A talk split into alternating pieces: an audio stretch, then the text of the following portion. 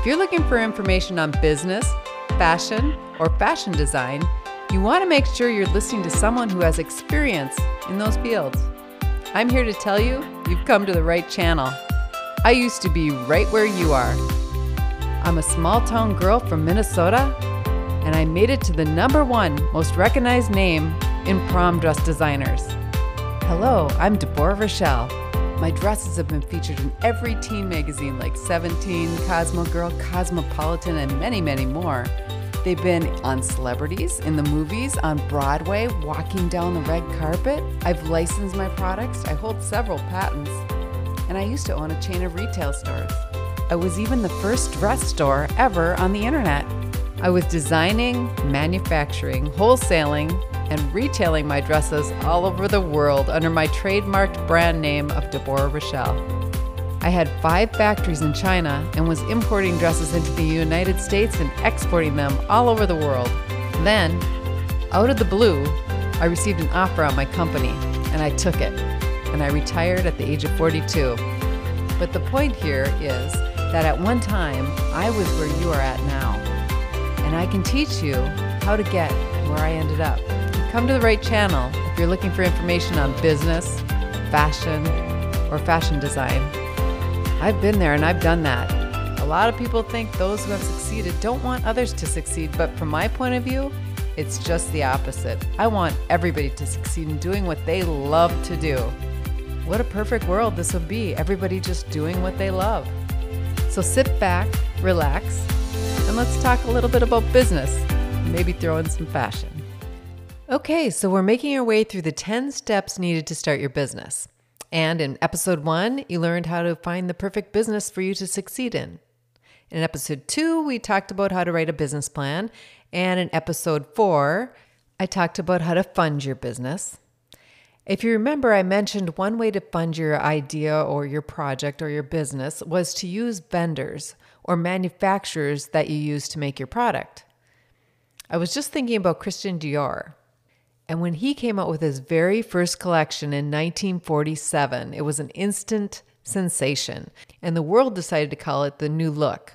What most people don't realize is that it was backed by a wealthy textile financier named Marcel Boussac.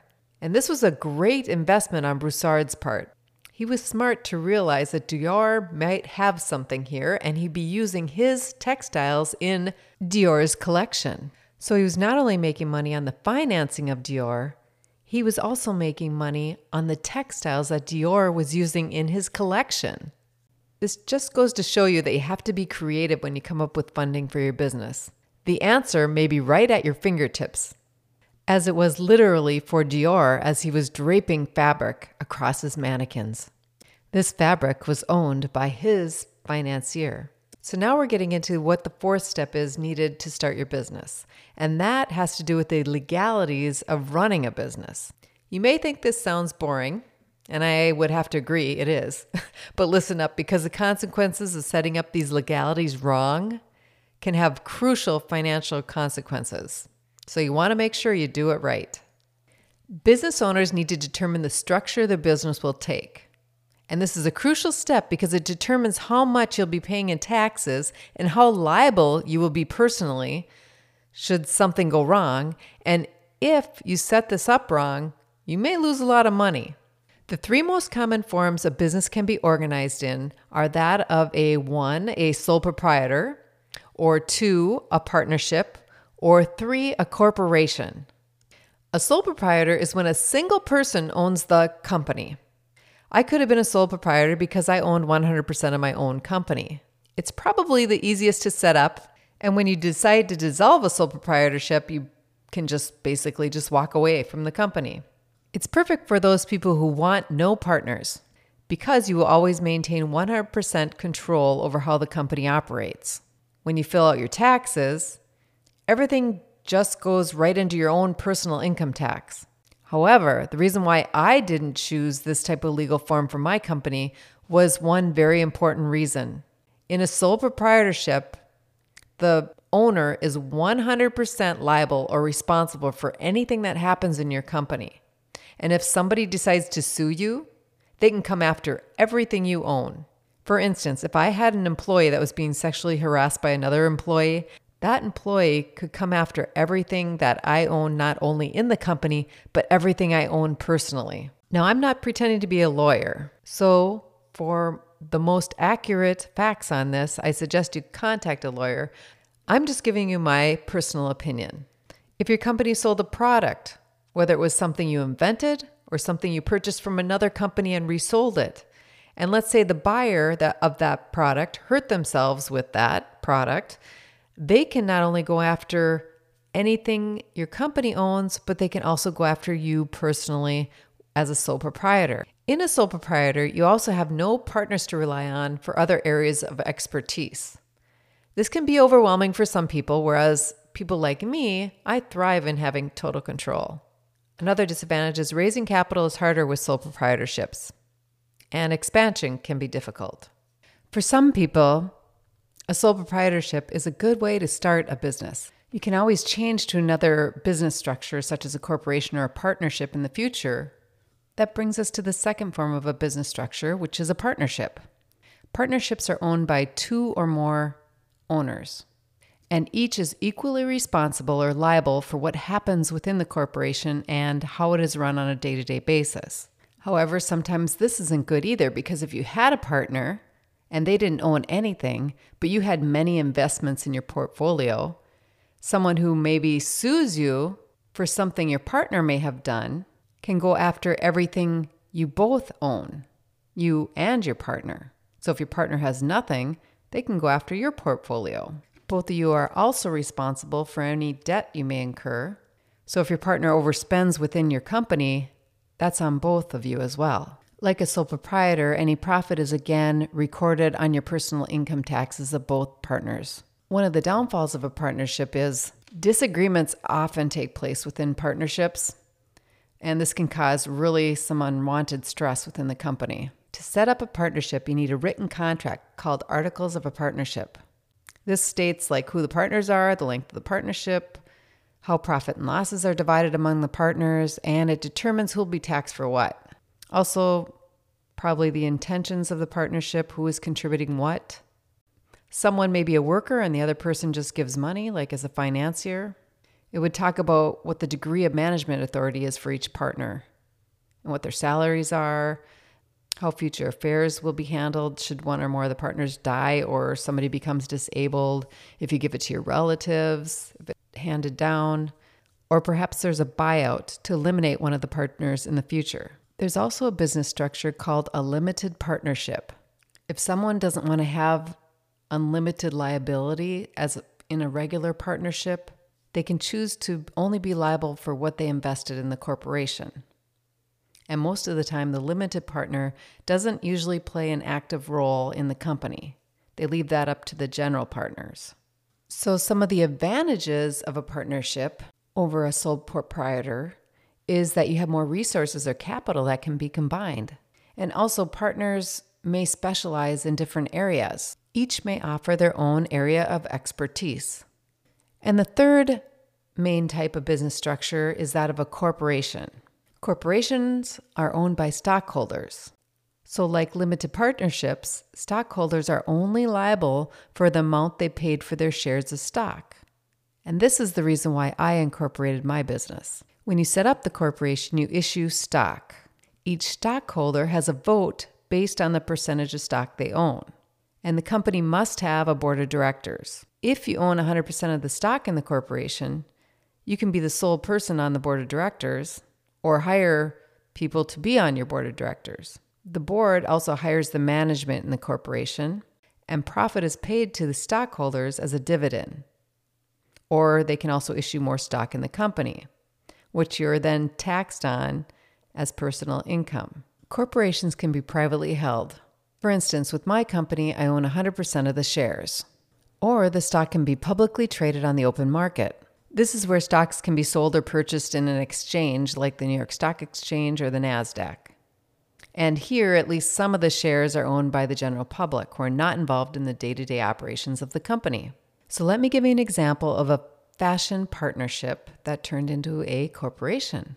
You may have heard of Esprit de Corps. This company was very popular in the 1980s. But here's how it started. In the 1960s, a designer named Jane Tisa proposed a business venture to her friend Susie Tompkins. Together, they formed a partnership and named their company Plain Jane Dress Company. While Jane Tisa designed the clothes, Tompkins sold them.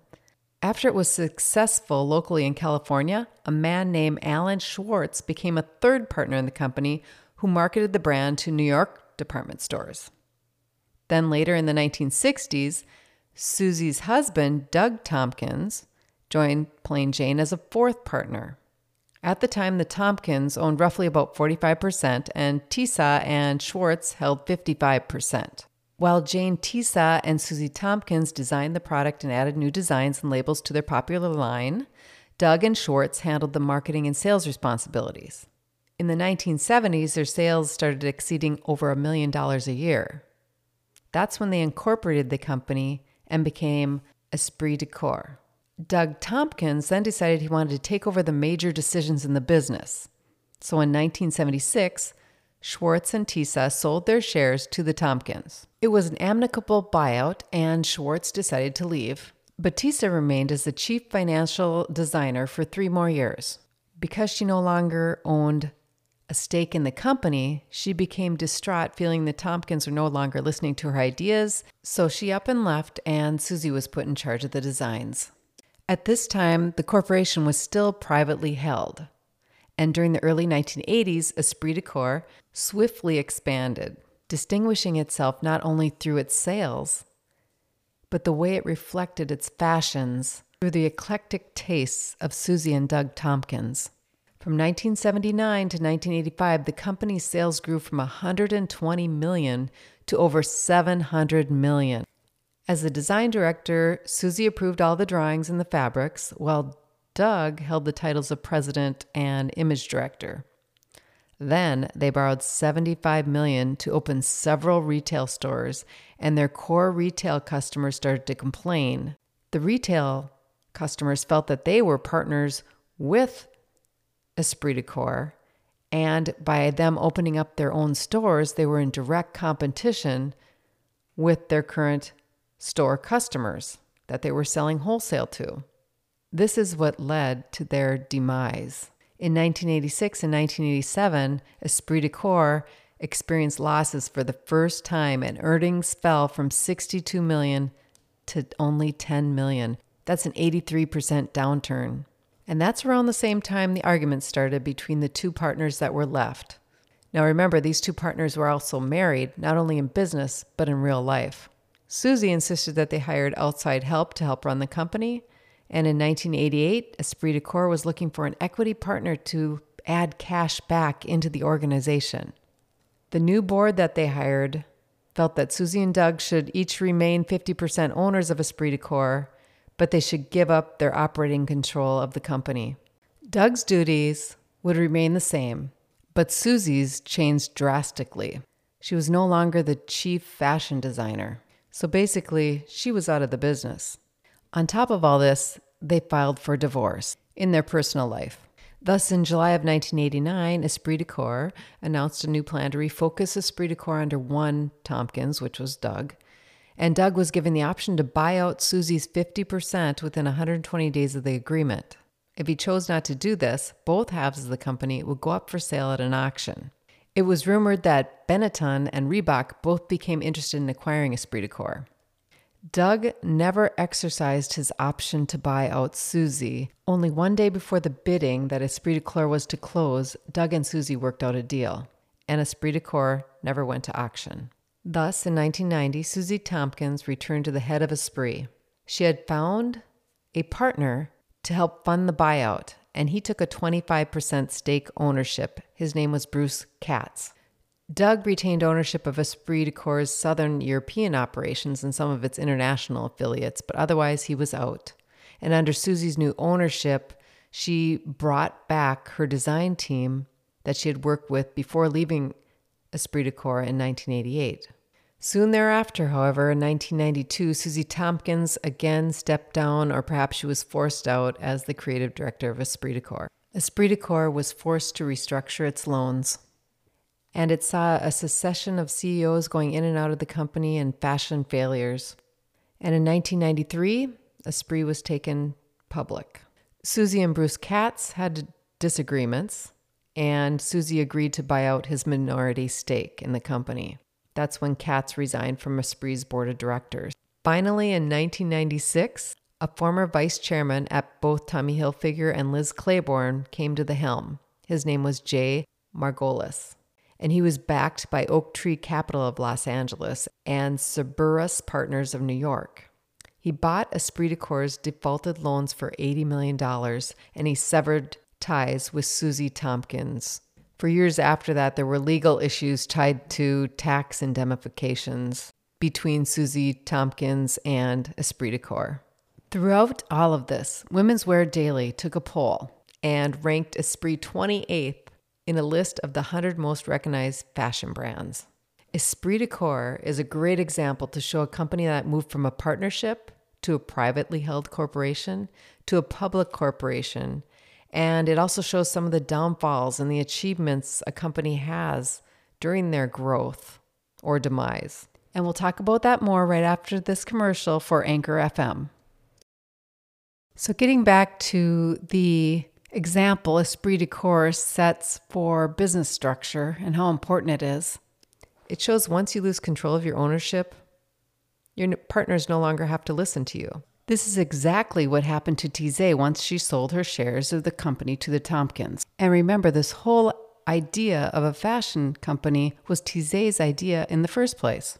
You also saw the Tompkins and how their partnership broke up, and how the company was threatened and almost broke down from their personal divorce. We also saw what happens when a company is taken public and gains new stakeholders. The corporations I've been talking about thus far are C corporations. There is also an S corporation, and the S stands for subchapter. My company, Debora Rachelle Incorporated, is an S chapter corporation, and I did this for two reasons. The first reason I talked about before I wanted to incorporate so I'm not personally liable. People can't come after my personal assets, they can only come after the stock or what the company has. The second reason has to do with taxes. So let's talk about taxes a little bit. When you are a sole proprietor, everything you make, all the profit or losses you take, you bring that right to your personal income tax form. The same with partnerships, it goes right to your personal income tax form, depending on how your partnership is structured and who gets what, as far as having to claim the profits. With a corporation, the corporation itself is charged tax on the income that it makes, and then that income is distributed as dividends to its shareholders. So the shareholders then take that dividends and then they have to report it again as income on their personal income tax form. So basically, as a corporation, the income is double taxed once as a corporation and once from a dividend to the stockholder on their tax form. An S Corp is a little bit different. It still retains the fact that the legal obligations of the corporation cannot become the debt of the individual associated with the business. Another advantage is you're not double taxed like a C corporation. All the profits or losses are turned right over to the shareholders for their personal income tax return. I'll be going into greater detail on this on the book that I have coming out in the near future. So let's go over some of the advantages and disadvantages to each company structure. Okay, so for the sole proprietor, the advantages are it doesn't require a lot of paperwork, so it's easier to form than most business structures. Second, the owner has total control over everything and how the business is run on a day to day basis, who they hire, who they fire, and all the decision making processes. And third, as a sole proprietor, it's easier to file taxes because it goes right to the owner's personal income tax return. Another advantage of a sole proprietorship is if you want to close the business, you just cease operations. It's as easy as that. There's little, if no, paperwork involved. The disadvantages of a sole proprietor is the owner accepts all the responsibility of the business losses and all of its liabilities. If something goes wrong, you are responsible, even if it has to do with your employees or if someone should slip and fall on the sidewalk right in front of your retail store. That is on you personally. Also, the owner is responsible for raising all the capital for the startup costs, and sometimes it's a little bit harder to sell a business that's a sole proprietor because the business is typically completely tied to the sole owner. A sole proprietorship is designed to have only one owner. So if that owner dies or the business is sold, the business structure automatically dissolves and the sole proprietor cannot be transferred to another party. The advantages of a partnership are if you choose a partner that has more expertise than you do in one area, they bring with them that vast knowledge and they're completely tied to the company and feel that moral obligation to remain with the company. Whereas if you hired an employee with this type of knowledge, they could leave at any time without any obligations. Raising capital is easier because you have two or more individuals that are partners and they bring with them their friends and their family and their resources for capital. So you can share the burden of startup costs and any capital expenditures. Also, if your company becomes in need of capital, you can bring in another partner to share the expenses. One thing that I missed about not having a partner is everything was all on me to get the business up and running. When I first started my business, I worked over 120 hours a week, and that can be stressful if you have a family or other obligations to attend to. So, having a partner creates a better balance between your work life and your personal life. Some of the disadvantages to having a partnership are there will be times when you disagree, and that disagreement can lead to major complications between the partners. There are many partnerships that had to be dissolved because both partners disagreed on where they were going. One example is Taco Bell. The original idea creator behind a taco franchise was Glenn Bell. Glenn Bell didn't have enough capital to start a restaurant, so he found a partner to finance the business. After his first store was so successful, he wanted to start franchising. The partner totally disagreed. So in 1962, he went solo, sold the original El Tacos, which was the name of the first restaurant he created with his partner, sold that back to his partner, and founded his first Taco Bell. As of April of 2022, Taco Bell now has 7,606 Taco Bell locations. So Glenn Bell did pretty good with his idea of franchising, but had he have listened to his partner, he surely would not have been as successful. Another disadvantage to partnerships is that, again, anyone who owns the company carries the burden of liabilities regardless of which partner was responsible for making the debt. However, you can choose to have limited liability partnerships. And in that case, just like the structure says, they only have limited liability. Another advantage to a limited liability company is it can get tax deductions for business losses. Finally, the last structure we talked about were corporations. One advantage of a private corporation is you're not obligated to share your financials with the public. You also don't have to worry about outside shareholders pressuring you to get the stock prices up. Disadvantages to a private corporation is there are more regulations than that of a sole proprietor or a partnership. And the more shareholders you have, the less control your business has. Then there are C corporations. These are the ones that they take public. The advantage is any individual who owns stock in this company or is associated with the business is not legally obligated. There are no liabilities for these people. So if the company has debt, it is not put onto the individuals running the company. Another advantage is they can raise capital just by selling stock in the company. And the ownership of these stocks is easily transferable. If someone dies, the shares are automatically given to the heirs or sold.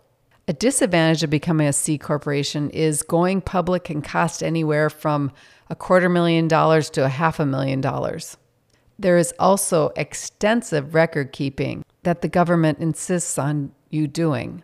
Corporations are also taxed at higher rates. They are double taxed. So, first the corporation is taxed, then that income is sent to the shareholders as dividends, and then that dividends is retaxed on the shareholders' personal income tax. Another disadvantage is you have to hold annual stock meetings, even if you only have one stockholder. And at those board meetings, the board members can decide whether or not they want to fire the original founder of the business. Look at Steve Jobs. Steve Jobs revolutionized the computer world and created an amazing brand, only to be fired from his own company and forced out of the billion dollar corporation he built from scratch. Eventually, he was rehired by the board members, but that's a pretty rare occurrence. Once a person is fired, it's very rare that they'll be rehired. So, all in all, I would say that's the biggest disadvantage of a C corporation. Something you built can be taken away from you at the blink of an eye. And finally, the last structure I talked about was an S corporation. A private corporation that meets certain requirements can elect to be taxed as an S corporation. S corporations must have a maximum of 100 shareholders or fewer. My company, Debora Rachelle Incorporated, is an S corporation. One of the advantages is if you form an S corporation, people can only go after items that the corporation owns, unless, of course, they can prove wrongdoing on your part. So S corporations get the benefits of being incorporated while having the same tax privileges as partnerships or sole proprietors. They're not double taxed like a C corporation. Also, a lot of regulations or penalties that C corporations have don't apply to S corporations. And transferring ownership is simple. You just sell the stock or transfer the stock.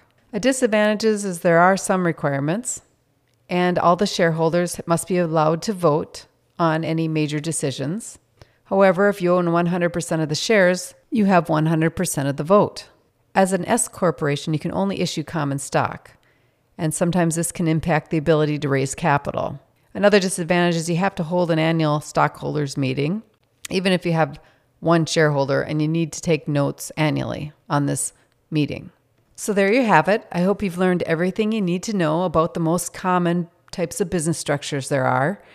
And I'd love to hear which type you chose for your own business and why. In the book that I'm coming out with in the near future, I also go into more detail about these advantages and disadvantages and what happened to me and how I lost thousands of dollars from structuring my business the wrong way when I first started up. I also write about how to register your business structure, and this could save you thousands of dollars because you won't have to use an attorney. It's that easy. So, this will definitely be worth the read if you want more information on business structures. Once again, thanks for listening. And if you have any questions that you'd like to ask, feel free to go to the Business Fashion Tips podcast on anchor.fm and it will let you call in your question. Or you can also go to businessfashiontips.com, and at the very end of each podcast, there's a link provided for you to ask your questions. Tune into the next podcast where we'll discuss how to choose the right business name and how to register it and protect your brand. Have a great day.